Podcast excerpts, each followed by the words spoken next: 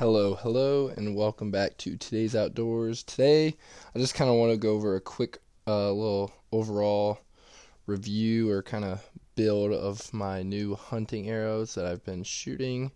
Um, been shooting them about two months now. I've I killed Tower, uh, my buck this year with it, and I just kind of want to go over what I did and uh, how I set up these arrows.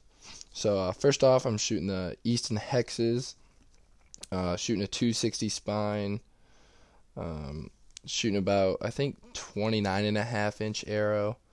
Um, they're a real good arrow. You know, they're six millimeter. There are a um, let's see if it says. I'm having trouble finding. Okay, yeah, 9.3 grains per inch. Um, I know this overall build is right around 460, which is what I'm really happy about. Um, so I got these arrows cut, and uh, first thing I did was put in a brass 50 grain insert. Um, I ordered those in and uh, got those put in 50 grains. Uh, I did the math and it kind of put my arrows right where I wanted it to be um, at that 460. That's a real good happy medium for me with speed and power. Um, I know these arrows penetrate super well. I shot um, my buck this year quartered super hard to me, and I busted through a lot of bone. I didn't get crazy like pass through or nothing like that. I still got eight to ten inches of penetration, but I went through a lot of bone, and I'm shooting a, a two inch cut expandable broadhead. Um, I was really happy of how the arrows performed and how the broadhead performed in that sort of severe um, situation. Um, the broadhead I'm shooting are the Sevr 2.0s uh, titanium. I've been really happy with them. Um, shot my antelope, shot my uh, buck this year with them. You know, they fly really well. They fly pretty darn close to a field tip. Uh, I know a lot of companies claim that, but they definitely shoot uh, as close to a field tip as I've kind of seen. So that's my broadhead. Uh, back to the arrow. Um, I put on a Nock On wrap. Um, I forget which one it is. It's just a green wrap. It's got the little Nock On skull on it. It looks pretty cool. Um, got my arrow wrapped in that, and then I decided I wanted to four fletch a AAE Pro Max vane. These are a little bit smaller, low profile. Um, I noticed my other ones. I think they're Pro Maxes, or no, no, no, Max Hunters. Max Hunters. Uh, they were uh, flying just. Um, they were catching a little bit too much wind, a little bit too much drag. I wanted to go with something a little bit smaller profile because um, I'm only shooting a uh, expandable, so it's not like I need to steer something real crazy up front. So I wanted the four fletch. Um, I forget what it's called. I think it's 75, 45, something like that. I don't know. It's not the 90, 90, 90. It's a, uh, it's a little bit different. Um, I wish I remembered that off the top of my head, but um, and then I put a two degree right uh, offset in it because uh, I tested my bow bare shaft, um, saw that my arrows are spinning to the right, so I put a little bit of a right uh, offset on them, and these arrows fly so good. Um, I've shot them out to 70, and they they group super well. Um, I could definitely notice a big accuracy increase with this arrow build and uh, I didn't I didn't notice a whole lot of speed loss. Um, I knew I had to move my 50 and my 40 maybe just a smidge down.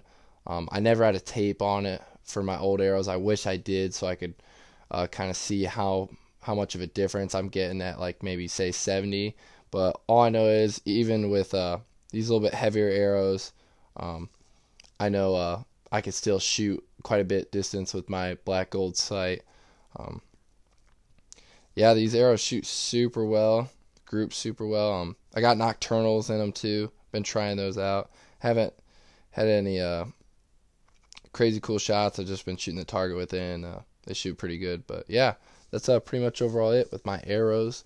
Um, I definitely want to try out a couple different other setups, um, a couple other vanes. Maybe try, you know, maybe some larger three fletches or you know, maybe if I eventually do end up wanting to shoot a fixed blade, I'll try that out. But yeah, that's pretty much it with these arrows. Um, shooting them out of my Halon 32, they fly so good, and you know, I was grouping. I was shooting a three shot group at 50 the other day, and I broke. I broke one of them already. I busted the end off it, so that kind of sucks. So I only got 11 now, but um, yeah, they shoot so good. I'm really looking forward to maybe getting uh, another deer this year with them. You know, try and get a good broadside shot, and maybe we'll get a clean pass through. See how they do. Real get a good look at what the Sevrs can do on a real uh, softer uh, material. But uh, yeah, that's pretty much it, guys. Uh, thank you for listening. And if anyone has any questions, you know, you can figure out how to get a hold of me, and I definitely answer any questions there is because uh, I'm still pretty new to this arrow building stuff, but I feel like I'm learning a lot as I go, and I definitely uh definitely honing down on what I like on an arrow build and getting the most out of accuracy and uh you know still being able to penetrate real good. I know this arrow definitely has a lot better FOC. I'm not a crazy FOC person, um, but I know this one has a little bit more uh, because I use that 70 or not 75, uh, 50 grain um, insert up front. Um, I like the half outs a little bit more than a true insert. The half outs are that happy medium between an outsert and an insert. You know, I can uh, have that a little bit more penetration without uh, losing a bunch of uh, toughness at the end of the arrow.